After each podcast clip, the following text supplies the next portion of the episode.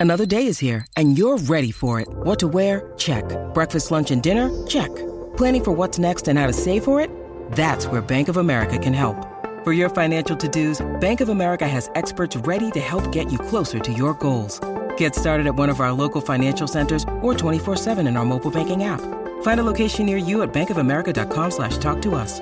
What would you like the power to do? Mobile banking requires downloading the app and is only available for select devices. Message and data rates may apply. Bank of America and a member FDIC. Sometimes needing new tyres can catch us by surprise. That's why Tyre Power gives you the power of zip pay and zip money. You can get what you need now, get back on the road safely, and pay for it later. Terms and conditions apply. So visit tyrepower.com.au or call 13 21 91.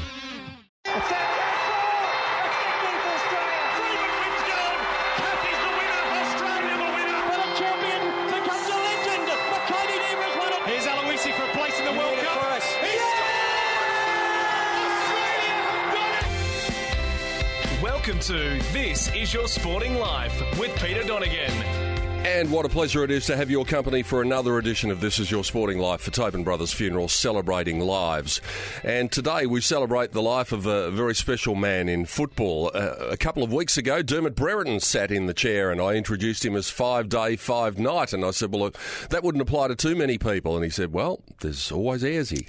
and so I thought, why not? Gary Ayres, welcome. Thank you very much, Pete. Great to be here. Good to see you, mate. Yeah, thank you, mate. Uh, how's life? Good, good. Yeah, no complaints. And certainly, obviously, my life revolves around what's going on at Port. And of course, this is year number 11 from a coaching perspective and just trying to enjoy that. And things keep changing all the time, as I'm sure you'd be aware.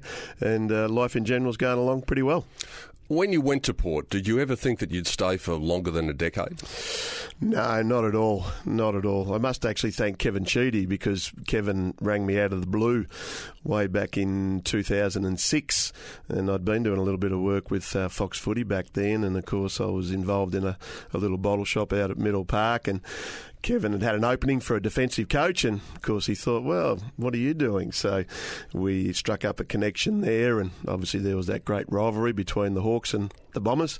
And uh, 2006, 2007, had the pleasure of working with Kevin, and then of course with the changeover of Kevin leaving and Matty Knights taking on the role. There wasn't really a, an option to stay there at uh, Essendon, and there was an advertisement in the Inside Footy, believe it or not, for the Port Melbourne head coaching job, and I thought I'd only be there possibly three or four years, to be perfectly honest. But of course, uh, a premiership changed that, and got the taste for it, and here we are, some eleven years later. So, is it simply that the the lure of football, the fact that you love football and love being involved and love the coaching side of it, that's kept you on there? Most definitely.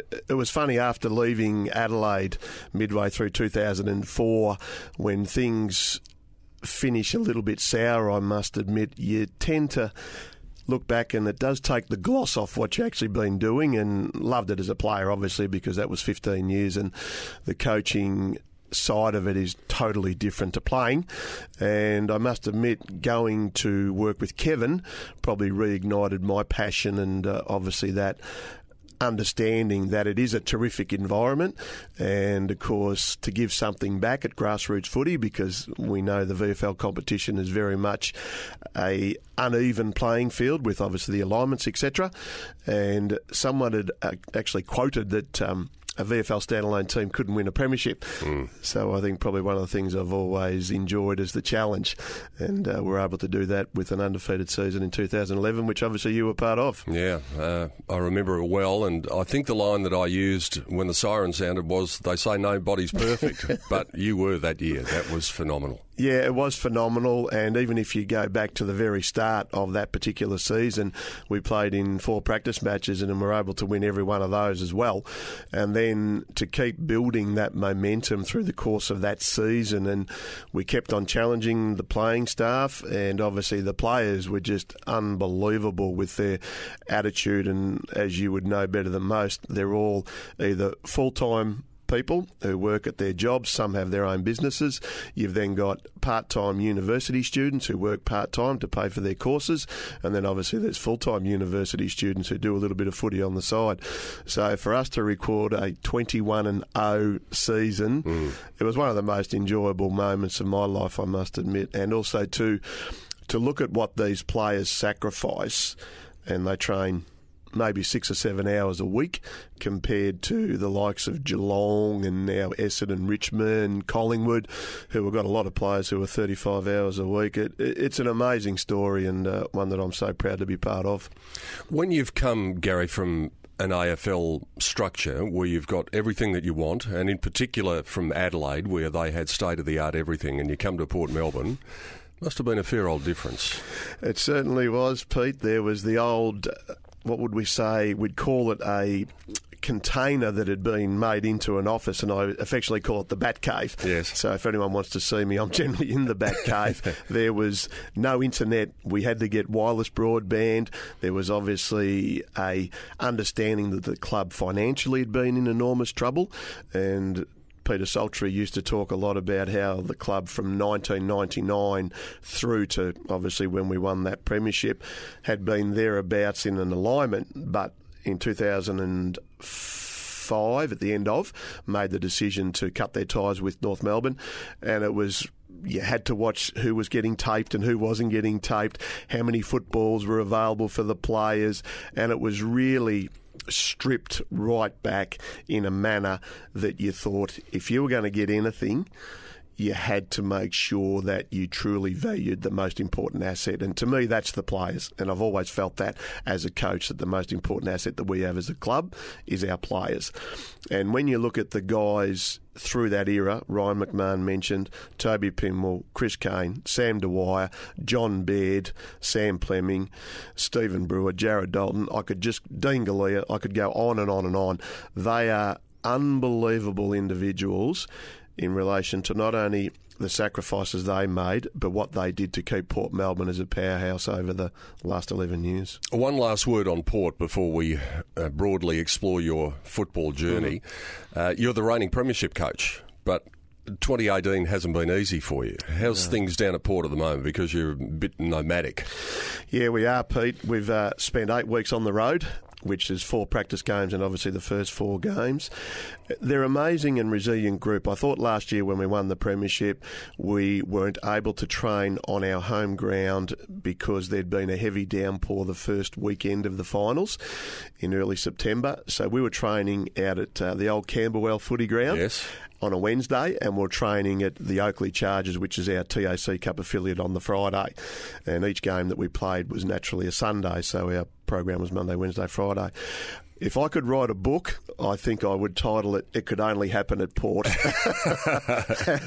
that would be the best way to obviously describe what the players put up with but they never whinge, they never moan, and that's why it's been one of the most pleasing parts of my footballing career the last 11 years at Port. I'm just so proud of the players week in, week out, and the performance, and the wonderful supporters that you get down there as well. And they've done an enormous amount of work to keep Port Melbourne, as I said before, a powerhouse in the VFL. And there's also the Borough Burgers as well, which is an added incentive for anyone who hasn't had the Borough Burgers down there. Absolutely. You've missed something something in your life? well, I think they've actually made them a bit bigger these days, Pete. Oh, so have they? Yeah, so you'll have to get down there and try one. I'd love to. Again. Yes, yeah, I'd love to do that. Uh, take us back to where it all began. Ayresy in Warragul? Long time ago, Pete, as I touched on before, 40 years. I was a skinny little boy from Warragul and I'd only played probably a dozen or so senior Latrobe Valley games as it was back then, the competition. And it was a really, really strong competition. So you had a lot of dairy farmers, market farmers, and there were people that were passionate about how football was played back in those days. Being in Hawthorn's zone, they had seen me play as a 16 year old and wanted to sign me up on what they used to call match permits. So at the time, they came and spoke to my father. My father thought at 16 I was probably a little bit too young. So I ended up playing the season out at Warragul in 1977 and was invited to Hawthorn's pre season of 77 78 was just in awe of the personnel that I was being involved in. There was Don Scott, there was Michael Tuck, there was Leigh Matthews, there was Peter Knights, Kelvin Moore, guys that you would watch your little colour TV and see them in finals and grand finals, and now you are training with them. That was just absolutely mind blowing. I got to the end of the pre season and the club said, "Oh, we would like you to play in the under 19s."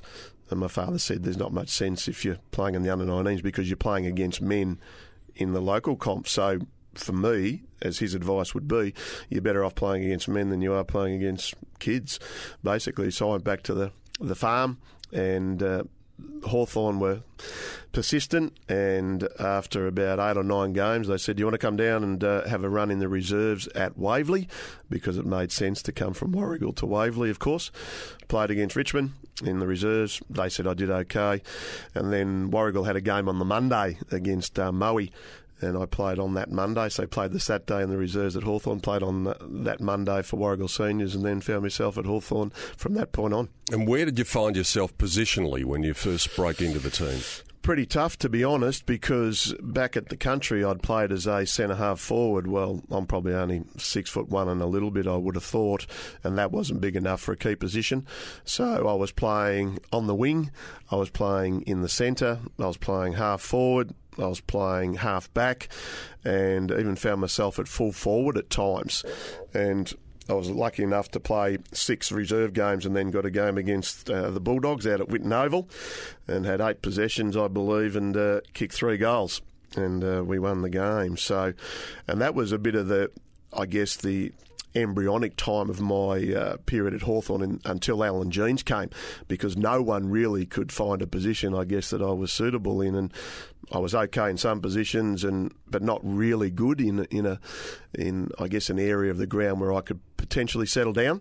And that didn't happen until Alan Jeans came uh, in 1981. And I think his uh, quip was, "We'll put you in the back pocket because you can't play uh, any further back or go any further back." So very thankful for that start. But he also came up with the expression that um, we use a lot in football these days, and he, he, spoke about you and said you were a good driver in heavy traffic.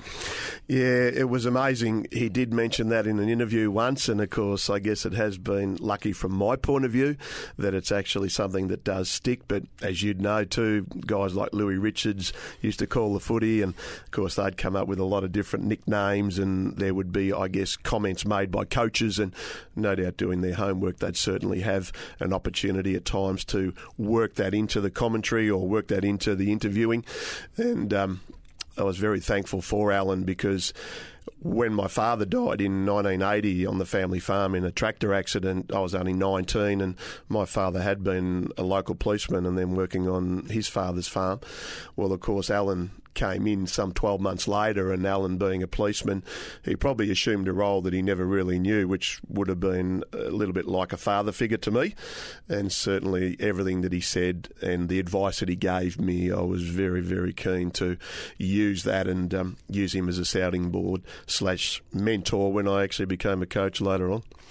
Any time that a child loses a parent under tragic circumstances, it's difficult. But in particular, I guess at that time, because you were about to embark on the next stage of your life, and and a father is something that you need to bounce off. And were you lost for a while there? Yeah, I was, and I would certainly say that I was doing things that a young guy would obviously do and hadn't really embraced that you've got to knuckle down and there is a possibility that you've got something that you're not too bad at. And of course, with the help of certain people. So it took me quite a while. It made me grow up fairly quickly because, again, I was only 19. I'd left home since I was 17.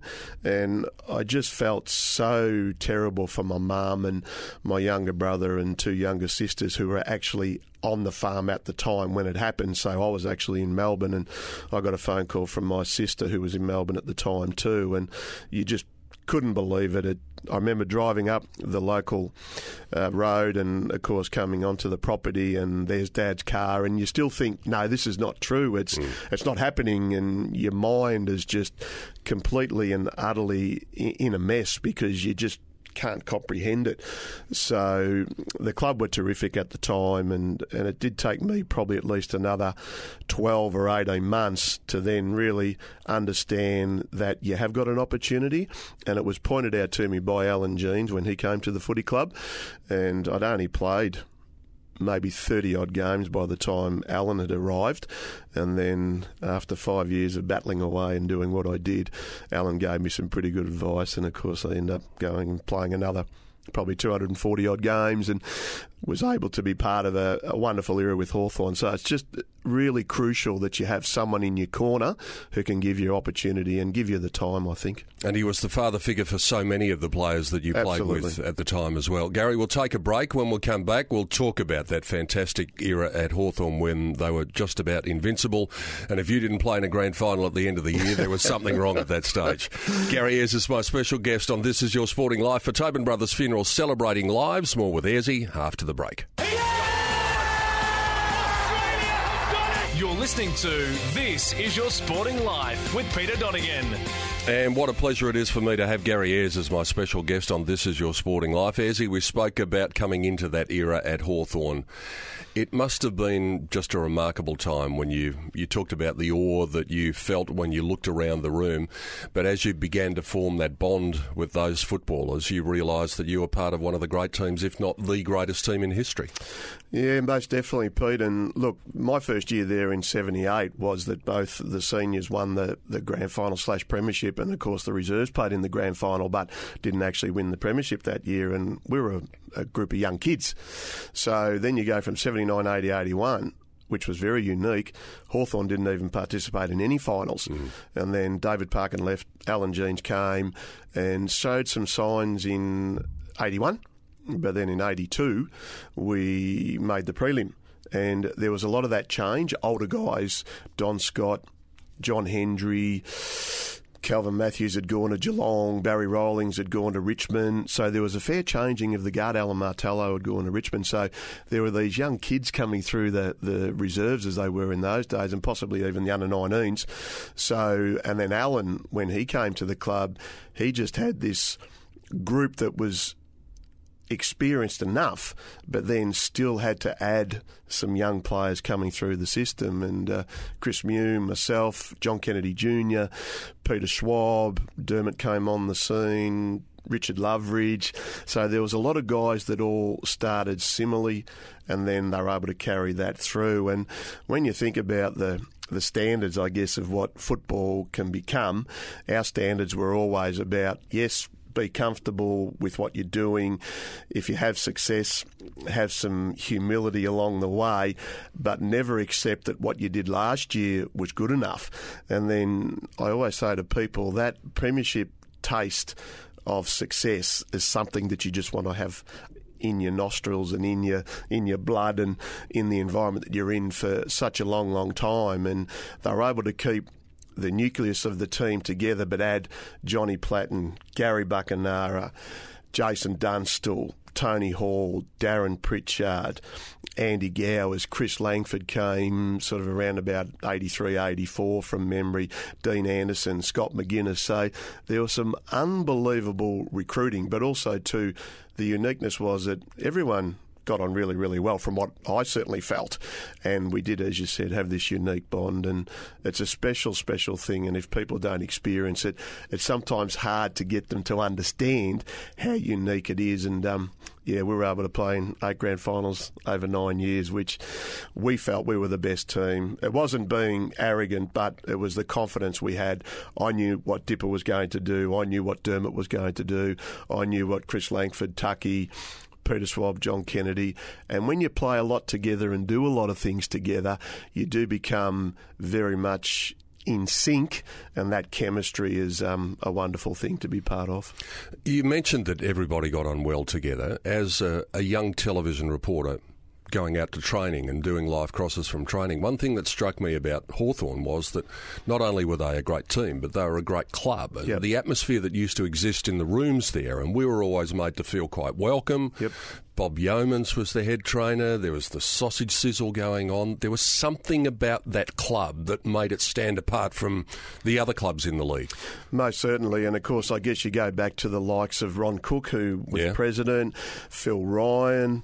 Obviously, when we think about the addition of really special people like John Laritz when he came to the organisation, and John was just terrific for for all of us, and his credit card used to come in handy when we uh, went away on overseas trips, and he really looked after us. And when you think about, I guess our our comment perhaps was not the right word, but being called the family club and how that was embraced over a long period of time, I think that made that fairly easy to buy into the culture and also to the standards that Alan Jeans always used to want us to obviously aspire to. And you're right about the sausage sizzle on a Tuesday and a Thursday night, and you'd quite often go home, and of course I'd have my ex-wife as it is now. She would have made a nice meal, and of course I wasn't that hungry, and you would have dined out on sausages and dim sims and, and chips. And then even when we had Sunday morning training, we used to have obviously the pardon me the Sunday morning breakfast. So we'd obviously have that. Then of course in those days it was the old world of sport Yes. Sunday viewing. So we would go up to the players' room, and of course then there would be the old uh, days where the VFA would be in vogue, and guys would go and watch VFA teams play, and of course then it would be the old bear cave down at Caulfield or I Nick think I got there myself a couple of times, yeah. So it would be unique in that we did so many different things together, going back to the social club, or and we used to have a lot of and lucky overseas trips as well because in those days there were the the games in London, in Canada, Toronto, there was games in Miami. So of course I think that again embraces the culture and the camaraderie, and also too a lot of us then were having children, so children similar ages, and it obviously helps if you're playing in grand finals and winning grand finals as well. But it was one of the best parts of my life, that 15 years of playing footy at Hawthorn, and it's still to this day. We've got a reunion coming up in about six weeks' time, actually. It's the 1978. 1988 and 2008 Premiership reunion. So it'll be a wonderful day and night and the next day because it's over one weekend. And it's just great to get there and uh, see how everyone's going. I'll talk about some of the on-field stuff in a moment, but uh, just mentioning those overseas trips. All right, spill the beans. Who used to get the votes on the overseas trips? Who was best on ground most of the time? Well, you always know that old adage, though, Pete. What happens on an overseas trip stays on an overseas trip. But I always us a think Dipper bit. was pretty good. Dermot was pretty good. Even Jason Dunstall used to think was pretty good.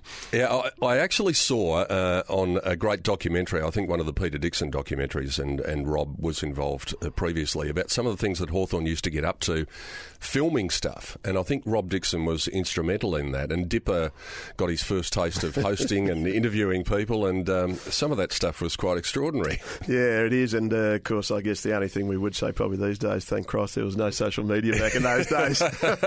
yeah, I think that's a very good idea. Ayresy, when you've had such a great career on the field, it's obviously hard to pick one particular moment. But when, in your mind's eye, when you look back on your career, is there one particular moment, one particular game that you think of above all the others?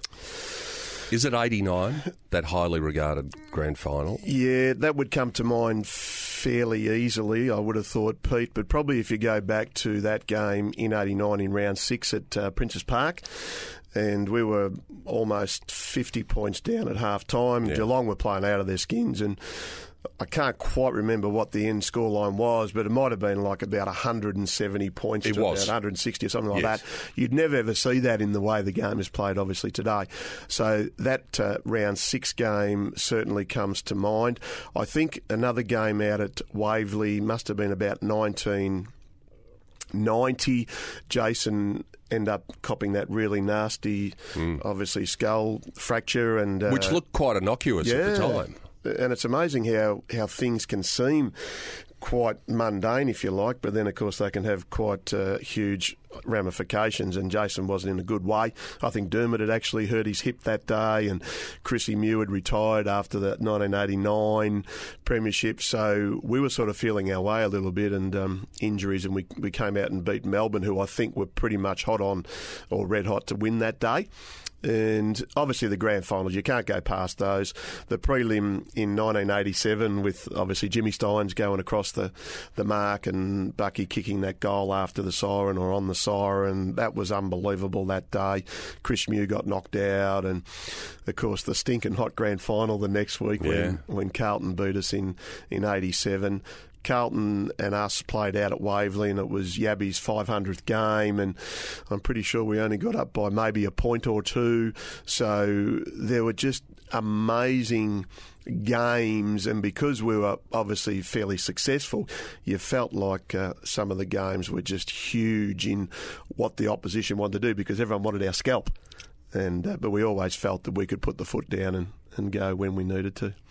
It's a team game, and you had great success as a team. But what do the Norm Smith medals mean to you from an individual point of view? I guess it's cream on the cake in some ways, but it, it, to do that and to be one of the very few players who's been able to do it on multiple occasions must mean a lot to you. It does, and it's something that you probably place more weight on once you've actually finished your career and once you sort of reflect on what has gone before you. I remember being pretty embarrassed after we lost to Essendon, who were powerhouse in the 80s, after the 1985 grand final, sat on the interchange, played poorly. And I remember walking out of the MCG after a grand final, and it's very, very lonely when you've lost. You obviously want to try and find a hole to, to crawl into and not be seen until the following year. And I just said to myself that that will never, ever happen again in a final. I'll never, ever not be part of contributing somehow to hopefully the team winning. And I guess if you can do something that inspires your teammates in a piece of play or or what you've done and that then becomes something that your teammates see. Hopefully, then it becomes such a strong momentum shift in the game that then, if we're playing all well enough, then we know we'll win the game more often than not. So, 86, we're obviously hell bent on making up for 84 and 85. We should never have lost 1984, of course, but we did. And then 88 was another interesting day because both those games I spent more time in the midfield than I did actually as playing in the back pocket. Mm. And uh, Alan came up with a tactic of putting players in certain areas against Carlton. David Rhys Jones was my man that day, and David had a great game in the second semi final. So when I reflect back now on those, you just think to be able to do it on the biggest day possible, and hopefully it went some way towards helping the players that you've got around you win a premiership because that's what we want. And then, as you said, it's the icing on the cake if you get something individually. It was a remarkable career as a player. When we come back on the other side of the break, we'll go to the next phase of your football life. In the coach's box, I'm speaking with Gary Ayres and delight to have Gary as my guest on This Is Your Sporting Life for Tobin Brothers Funeral, celebrating lives. More coming up after the break. You're listening to This Is Your Sporting Life with Peter Donegan. And what a privilege it is to have Gary Ayres as my special guest on This Is Your Sporting Life. As we were talking in the break now, just to recount a little story that you told me about that winning era for Hawthorn where you were just winning all the time.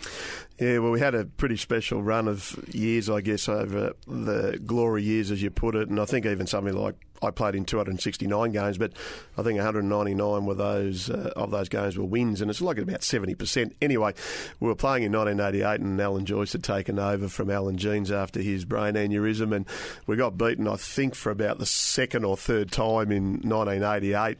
And we arrived at the training gym on the Monday at Glenferrie, and Alan Joyce told us the story about how his young son, who was a mad, passionate Hawthorn supporter, had gone home that night disgusted that we'd been beaten by Richmond and ripped up all his footy cards. So, so we sort of thought, well, maybe Alan, you're just overstepping it just a little bit. Like we don't lose too many games, but the point was obviously that no one at Hawthorn liked losing, of course. No, and uh, you didn't do it very much. So you go from player into coaching. How did that all evolve? It was very, very quick, I must admit. Had the opportunity at the end of 1993 to become captain and coach of Frankston in the, the VFA, and I was almost packing my bags ready to go to start that appointment and then got a phone call from Stephen Wells, who was obviously recruiting a manager at uh, Geelong and a wonderful person and um, was wanting to know if I was interested in becoming Malcolm's assistant coach, and I would coach the reserves at Geelong. So I rang Alan Jeans as I used to do and uh, asked him his advice. And his advice was, "Well, laddie, I think you might be better off coaching with Malcolm and seeing how it all goes and do it for 12 months and who knows. So I had 12 months obviously coaching Geelong reserves and of course then Malcolm who had got Geelong into three grand finals decided he'd had enough and by the age of 34 I was full-time senior coach at Geelong always thankful for Ronnie Hovey, who was one of the best footballing people person that you could ever meet, and Greg Durham too, who was CEO at that time. And I'm coaching Gary Ablett Senior, who's 33 years old, Barry Stoneham Paul Couch, guys that we'd had such a unique rivalry with and against. And of course, here I am coaching my first side. And you think you know a lot, but you know very, very little. And you quickly wise up that this is an environment that your communication, your man management, your ability to obviously handle all the things, the scrutiny, the day to day pressures, and also to being someone who has to control an environment as a coach and a man manager, whereas as a player, you only have to control yourself. Mm. And then what happens, obviously, with your training and your playing, etc. So I quickly wised up that this was going to be a pretty tough gig. But again, as I said before, I enjoyed the challenge and it was unique. We made the grand final in 1995, obviously against Carlton, who had only lost uh, two games, and they just blew us away that particular day. And I felt terribly, terribly sad, bad, because I felt that Geelong had been possibly in its best position to potentially win a premiership. And there'd always been the talk about Geelong and the handbags, and of course, where we were as a team being out of Melbourne per se, and just the fact that um, this was another grand final that unfortunately got away. I remember speaking to you that night at the Geelong Town Hall when the players were about to be presented. And it's a very difficult feeling, as you know, for um, anybody in a club after a grand final. For a coach, uh, it must be probably times 20 or times 22. When you have to present a team after a losing grand final, do you have misgivings about that? Do you have second thoughts about whether you actually deserve to go out there? You do. And that's the first initial emotional sort of feeling because you think it shouldn't, but it comes down to that one afternoon of a couple of hours where you can be basically a hero or a villain, I guess. Mm. And Geelong or we at the time, they had played in 89, 92, 94. There was supposed to be this feeling that Geelong couldn't challenge again because of where some players are at in their careers, and you feel really, really, really bad. And I felt very bad for a long period of time after that because you think so many things and in the end, I remember talking to Neale Daniher about five years later, and it must have been the 2000 grand final when they played Essendon, who'd only lost one game for the year. And Neale said to me, How did I feel? Because we'd been beaten by a really good side in Carlton. I said, I felt terrible. It took me a good couple of months to get over that. I felt responsible in my own mind and my own self. And he said, Yeah, but Carlton were just too good. Mm. And Neale was using the same philosophy, if you like, or analogy, because Essendon only lost one game in that year, yet they'd been good enough to come second we never really say second means a lot, yeah. but maybe in the Olympics with a silver medal, as you would know, and still pretty good effort. Hmm. And um, we were thereabouts. But I did feel on the night it's hard to how would you say, find something positive about the whole thing, but then you've got to look at it over the year and not just that two hours on the one day. One last point with Geelong is, Ian, you're very well qualified to speak on this. We've often seen when we're in commentary boxes there the team may have a bad day, mm. and they mm. didn't have too many at that ground, but they'd always be applauded off the ground. Correct. And there would always be that sense that they're our boys, they can do no wrong. Yep. Do you reckon that sort of permeated the players at any stage, and, and the fact that they they were regarded as these godlike figures in the town, and they couldn't do anything wrong, even if they were poor. Yeah, it's an interesting one, Pete, because I never felt that the players at any stage how would I say, thought that or embraced that sort of feeling. And they just wanted to be successful in their own right. And the club wanted to be successful because no one wants to be runners up all the time. Mm. And whether it's Collingwood in that sort of late 70s period or whether it's Geelong, and everyone wants to, as a player, as a coach to be part of a winning premiership side, and it doesn't always happen that way, as we, we know. So, again, the supporters down there are, are terribly loyal and terribly parochial, and they just love their boys. And uh, they do pay their membership, as we know. And of course, you'd certainly take a uh, round of applause and you would booing or being spat on, I guess. Yes. But not that that ever happened at obviously Geelong anyway. But I think that's the whole environment that we're in, and we've got to understand that, as you said, the supporters love you whether you're good, bad, or indifferent. Well, you certainly found that with another group of supporters when you crossed the border and went over to Adelaide. If you thought Geelong supporters were parochial, you probably had your eyes open when you crossed the border. Most definitely, and I never used to try and get too involved in reading the media or understanding it. But I'd talk to my mum, who was living in uh, in Warragul, and of course she'd say, "Oh, did you see what they said about you this week, Gary?" I go, "Well, mum, I'm trying not to read it." Yeah, but, so don't say anything. and of course, but they love you whether you win, lose, or draw. Yeah.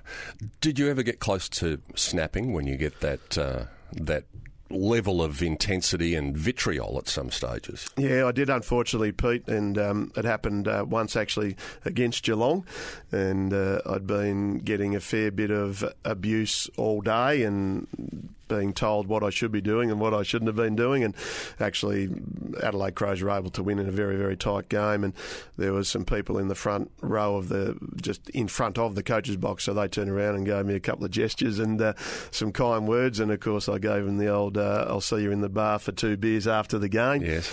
and uh, Andy Demetriou was on the phone asking what had gone on, and um, anyway, long and short of it was that I got a suspended sentence slash fine of about five and a half thousand. Well, of course, uh, we played Melbourne in a final at the MCG. It must have been about 2002, I think.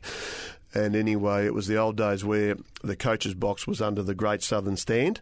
And in those days, the security guards really didn't be as attentive as they are now. And of course, anyway, I was walking down after we'd won the game, and it had been flowed all night. And I just happened to be walking past an aisle, and I heard this voice, "Ayres, you're nothing but a so and so dog." Well, of course, my response was quite emotional. I turned around and grabbed the, the chap by the, the the scruff of the neck slash throat, and um, of course, what did you say? And uh, he said nothing. And then my assistant coach Mark Mickan pulled me away, and then the security guard came in, and another please explain on the Monday from Andrew Demetriou, and of course he. Uh, uh, Put the uh, suspended sentence uh, certainly in vogue, and of course, yeah, I had to pay five and a half thousand dollars. So, and again, my comeback to Andrew was that, but if someone calls you that, I probably did well not to actually land one on his beak because that was what I really felt like doing. But of course, then bringing the game into disrepute, and we've certainly currently seen with uh, the likes of Damien Hardwick, and I think even words might have been mentioned to Chris Scott, and um, yeah, but you've just got to somehow control that emotion because it certainly doesn't look good if you're uh, getting involved with supporters. In your time in Adelaide, did you always think that you were a Victorian coaching Adelaide? Uh, there's that perception that they do not tolerate outsiders. Did you ever feel that? No, I didn't, Pete. Look, to be perfectly honest, my five years there, I was absolutely blown away when the club decided not to uh, extend my contract. And really, I could have coached the last nine games of that 2004 season. So, because very rarely does an outgoing coach win his last game of coaching. We won by six goals against um, the Western Bulldogs. So, and it was the week of the bye. So, of course, I and I knew something was going to go down anyway. And I just told them, look, if you don't think I'm the man for the job, be upfront and honest and tell me. We'll all move on. And then they said, well, look, we'd like you to see out your contract. I said, well, if you're thinking of having someone who is going to be able to be the person you select, why not put him in the in the chair? Because that's the only way you ever know if you can actually coach or not. It's all right to be an outsider and think you could do a good job, but you've got to be in the chair to totally understand what it's actually like. And then I was blown away by the amount of cards and well wishes and support that I had from a lot of Crows supporters and people. So I didn't technically feel that perception about me, I must admit.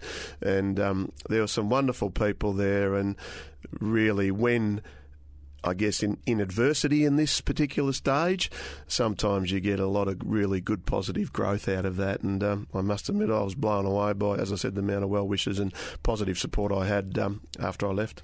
So we've turned the full circle. We've gone from the boy from Warragul to the player, the great player, to the coach, and now back to coaching again at Port Melbourne. We'll take our final break. When we come back, we'll see where the rest of the journey has taken Gary Ayres. On This Is Your Sporting Life for Tobin Brothers Funerals, celebrating lives.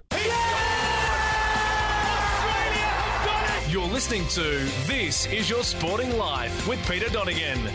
Our final segment with Gary Ayres, the great champion on This Is Your Sporting Life for Tobin Brothers Funeral Celebrating Lives. Anyone who's listened to this chat, anyone who's known you over the years, knows what good company you are an affable, easygoing fella. But you've got the stare when you need it, and you know that. Do you know when to pull it out as a coach? Do you know when to get that stare happening? I hope so, Pete. Yeah. And um, obviously, as you know, things evolve over a long period of time in any environment that you're in. And I remember talking to someone the other day, back in 1995, you were primarily the only coach. So, of course, then what you've got to be able to do, and I guess it's all about longevity, is try and to keep reinvent your message and how you do it. It's a bit like old Alan Jeans used to say, they're sausages, but you can fry them, you can boil them, you can carry them. He did actually confuse us one day when he said you can scramble them. So I've never seen scrambled sausages, but I think more and more over the years, the effect of what you say, how you say it, I think, has certainly become more in tune with what you know works and what you know doesn't work. So I think I can pull it out when it needs to be, but these days it's a lot less than what it possibly was before.